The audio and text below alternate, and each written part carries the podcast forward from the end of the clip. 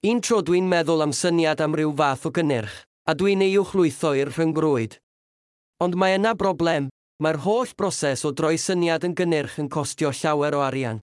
Gan fy mod yn berson sy'n byw ar incwm isel iawn lwfan sanabledd gan y sefydliad yswiriant gwladol, ni allaf fforddio talu amdano. A beth sy'n fwy? O ystyried difrifoldeb fy sefyllfa. Ni fydd gostyngiadau uchel iawn hyd yn oed yn helpu.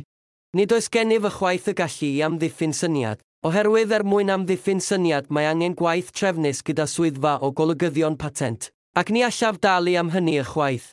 Felly tybed y ddylai'r gallu i hyrwyddo syniadau am gynnyrch gael ei gadw ar gyfer y cyfoethog yn unig.